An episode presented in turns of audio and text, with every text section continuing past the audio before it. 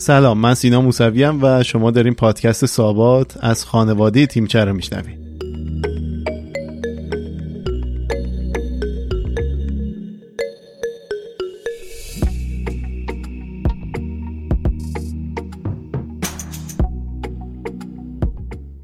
سابات به معنای فضای سایهداریه که مردم برای فرار از گرما یا سرما بهش پناه می بردن و بعد از رفع خستگی به مسیر خودشون ادامه می‌دادن.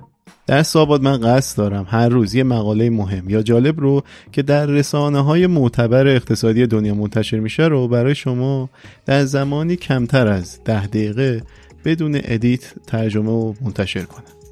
این پادکست فید اصلیش آماده شده. لینکش رو توی توضیحات همین پادکست دارم می‌ذارم و می‌تونی از اونجا دنبالش بکنی.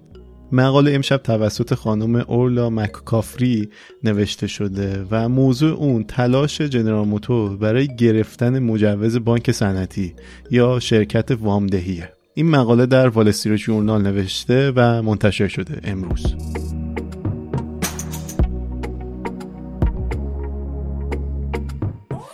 به گفته منابع خبری بازوی وامدهی سازنده بزرگ و قدیمی ماشین. جنرال موتور در حال تهیه نقشه هایی برای درخواستیه که به اونا اجازه میده به عنوان auto finance business سپرده های بانکی بپذیرن و business مالی خودشون رو گسترش بدن.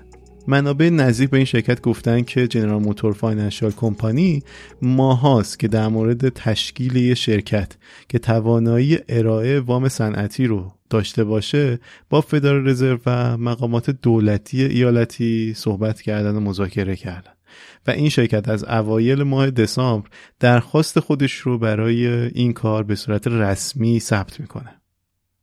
این مجوز تحت نظارت شرکت بیمه سپرده های فدرال و وزارت مؤسسات مالی یوتا نظارت میشه که اکثر این مجوزها رو صادر می‌کنه.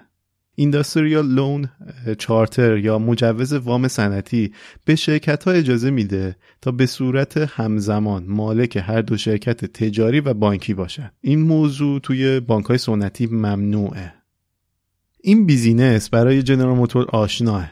این شرکت از این نوع مجوز برای فعالیت شرکت جیمک بازوی وامدهی سابق خودش استفاده کرد و تقریبا این شرکت تحت فشار وامهای فرعی و وامهای بد شکست خورد و نزدیک به ورشکستگی شد.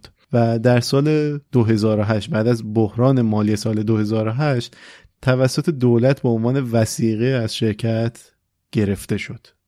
این بار اما به گفته کارشناسان جنرال موتور در اساسنامه شرکت وامدهی خودش توانایی پذیرش سپرده از مشتریان عادی هم قرار داده که این موضوع برای حمایت از business مالی خودش قرار استفاده بکنه. سپرده های بانکی یه منبع سرمایه پایدار و کم هزینه برای جی ام فاینانشال فراهم می‌کنن تا business وامدهی خودشون رو برای خریداران و فروشندگان ماشین توسعه بدن. جنرال موتور امروز برای تأمین بودجه وام های خودش که به مشتریان میده اوراق بدهی صادر می‌کنه. جنرال موتور همچنین استفاده از شرکت خودش رو برای ارائه حساب های پسنداز با بازده بالا و سایر محصولات سپرده بانکی رو در نظر گرفته.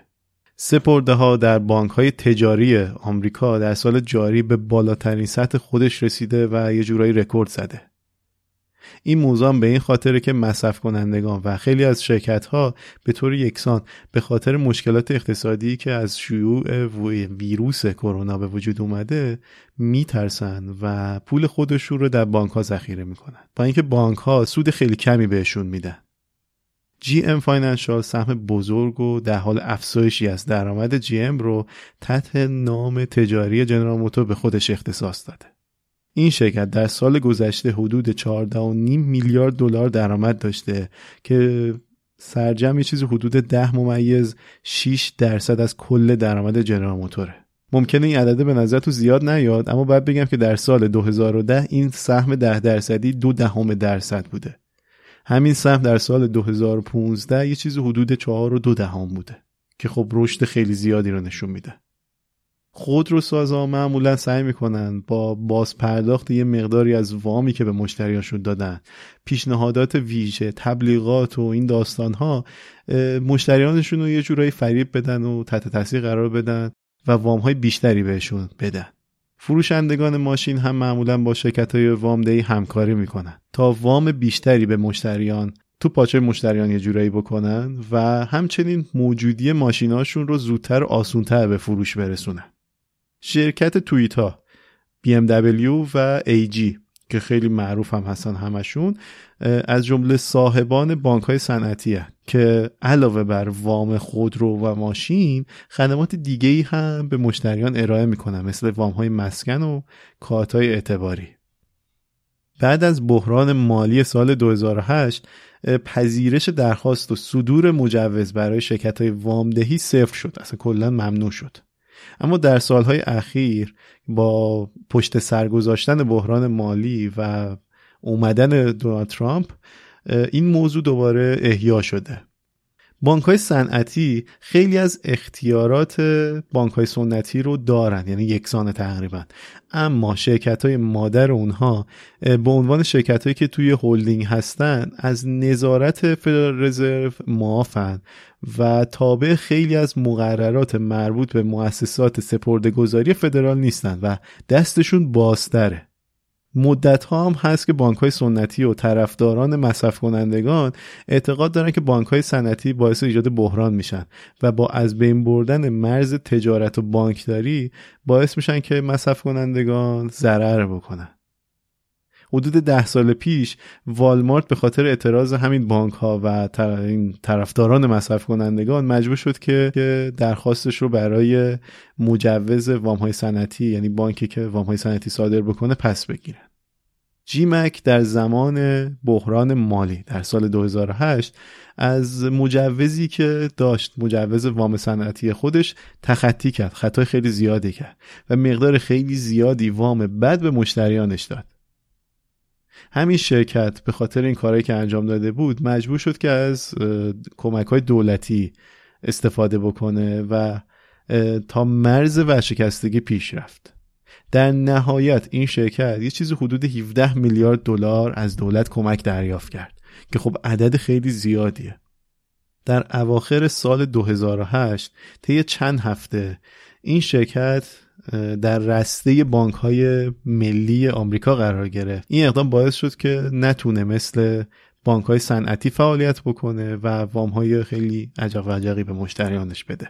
بعد از اینکه این بانک در رده ملی قرار گرفت بعد چند وقت اسمش رو تغییر داد به الای فاینانشال و در سال 2013 هم جی ام یا جنرال موتور اونا هرچی که از سهامش مونده بود رو هم فروختن در این شرکت. این شرکت یعنی الای فاینانشال در سال 2010 توسط شرکت امریکن کردیت خریداری شد. و تبدیل شد به شرکت وام دهنده اتومبیل فرعی در تگزاس.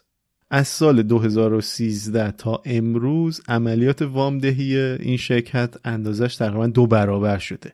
یعنی نشون میده که جنرال موتور نتونست اونجوری مدیریت بکنه اما امریکن کردیت تونست و این عملیات این شرکت رو دو برابر کرد. حالا باید ببینیم که آیا شرکت جنرال موتور می‌تونه مجوزش رو بگیره یا نه. مرسی که منو گوش کردین. و اگر نظر کامنت هرچی دارین برای من بفرستین و تا فردا خداحافظ.